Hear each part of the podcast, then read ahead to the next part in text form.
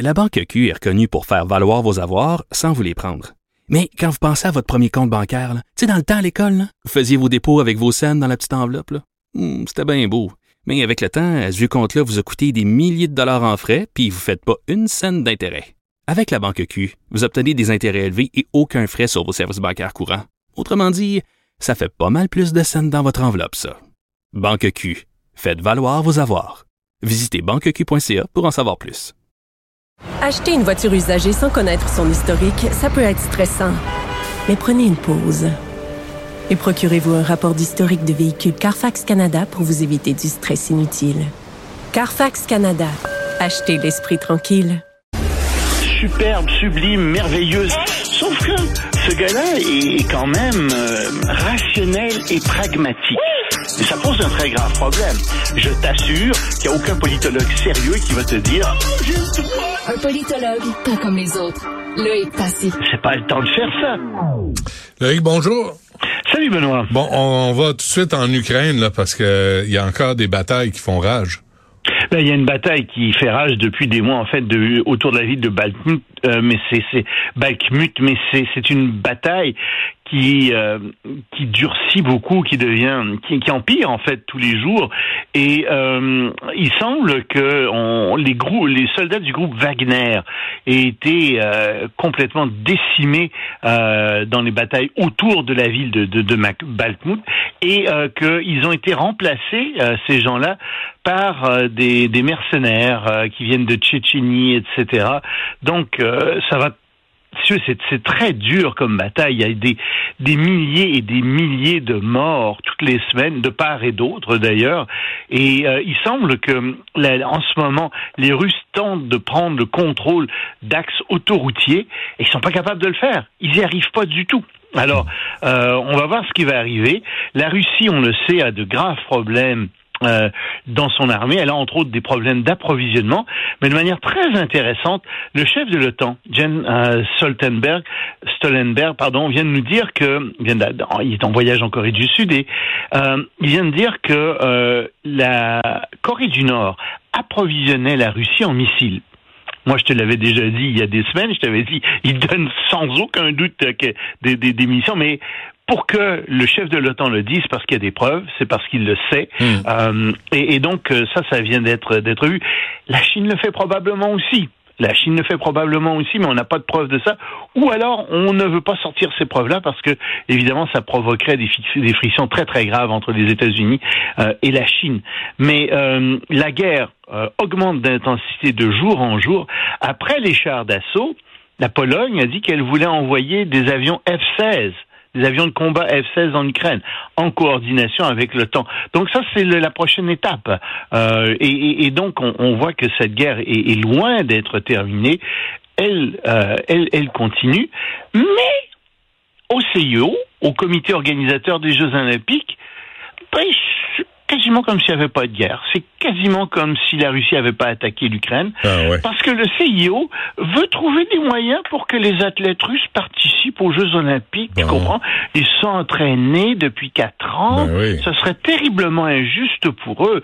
Évidemment, les athlètes ukrainiens, eux, ont pas cette chance de s'entraîner. Évidemment, il y a des Ukrainiens qui meurent en Ukraine parce qu'il y a des Russes qui attaquent leur pays. Mais ça, c'est pas grave. Le CIO veut que des athlètes ukrainiens, euh, des athlètes, pardon, russes puissent participer aux Jeux Olympiques. Ça, ça les Jeux olympiques, là, c'est- ils ont été tenus aussi, euh, sauf erreur, en Russie, ils ont été En tenus 80, en en Chine. exemple, OK. bien sûr. OK, CIO, c'est pas des guidounes. C'est, c'est, c'est, c'est moi qui a, qui a une mauvaise langue, une langue sale.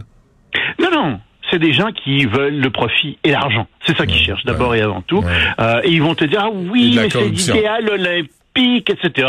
Voyons donc, l'idéal olympique.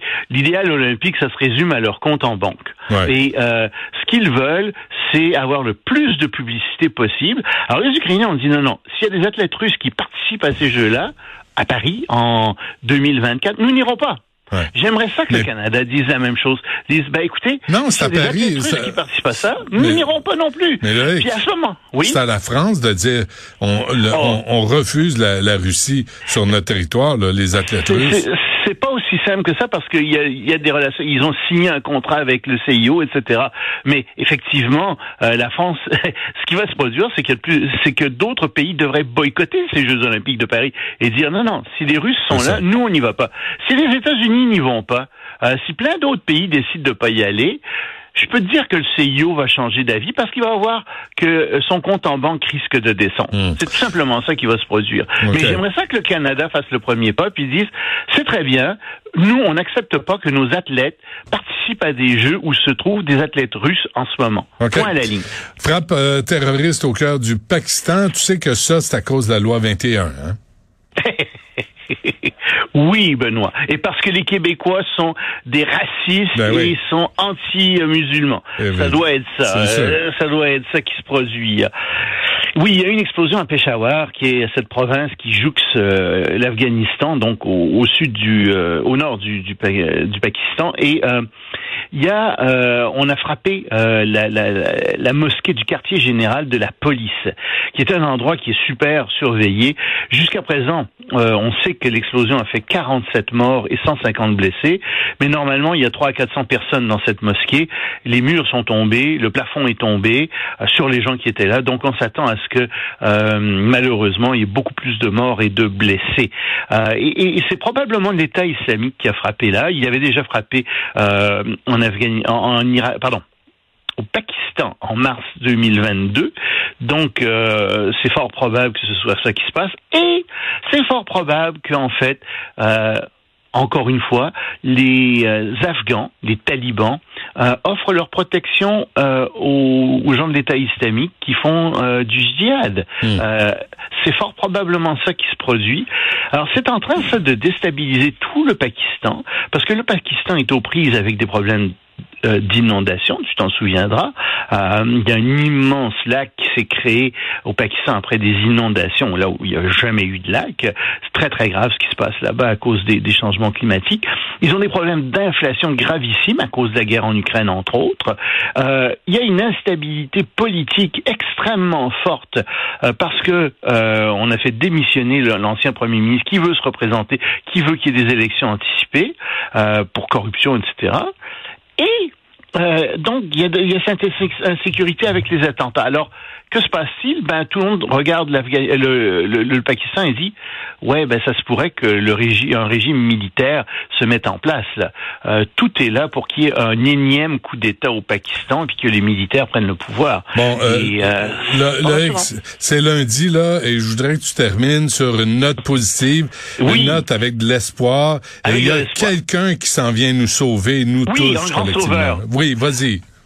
C'est son nom, je te l'appelle, T-R-U-M-P. Ah, Trump, Donald Trump, qui a fait un grand discours et qui nous a dit en Caroline du Sud, qui a dit, mes amis, la troisième guerre mondiale s'en vient, Hmm. mais si vous, euh, à peu près, si vous m'élisez président des États-Unis en 2024, je vais stopper cette, cette troisième guerre mondiale. D'ailleurs, il n'y aurait pas eu de guerre euh, en Ukraine si j'avais été président des États-Unis. Vous savez, nous, on a euh, une aviation étonnante. On aurait juste dû envoyer des avions. On aurait arrêté ça immédiatement. Ben oui. Et euh, la même chose pour la troisième guerre mondiale. On l'a bien vu avec la Corée du Nord. Donald Trump a été d'une efficacité redoutable, Ben n'est-ce oui. pas Alors voilà, À quatre Euh, à- Donald Trump. euh, ah oui, est allé négocier à quatre pattes. Et le général américain, là, qui dit qu'il y aura une guerre avec la Chine en 2025, ça arrivera pas parce que Donald Trump va s'en occuper. Ben voilà. Voilà, Cette- ce général américain, qui est un général quatre étoiles, hein, c'est pas rien. Euh, c'est qui était Mike Minihan, euh, Minihan a dit euh, oui, oui, euh, moi je, je le sens là, il va y avoir une guerre. Il est juste à la tête de 50 000 hommes et 500 avions. C'est lui qui est à la tête du commandement de la mobilité aérienne. Puis il vient de demander, donner ordre à, à tous ces, toutes ces unités de se préparer en fonction d'une guerre euh, avec la Chine, parce que pour lui, euh, il y a des élections qui s'en viennent à Taïwan et aux États-Unis en 2024, et les Chinois vont en profiter. euh, pour probablement attaquer, c'est ce qu'il pense. Ben non, il espère mais- se tromper. Ça Mais, veut- mais Donald Trump va être là, t'as raison. Je sais même pas pourquoi je parle de ça. Ben oui. C'est pas une nouvelle. Donald Trump va nous va régler le sort du monde. On est heureux. C'est lui euh, qui, qui pourrait avoir en effet euh, l'index au-dessus du bouton rouge atomique. Hey, J'aimerais ça être citoyen américain puis pouvoir voter pour lui, juste dans, tu sais, pour sauver l'humanité. Mais peut-être une autre fois. Loïc, merci. À demain. Salut Benoît. Salut.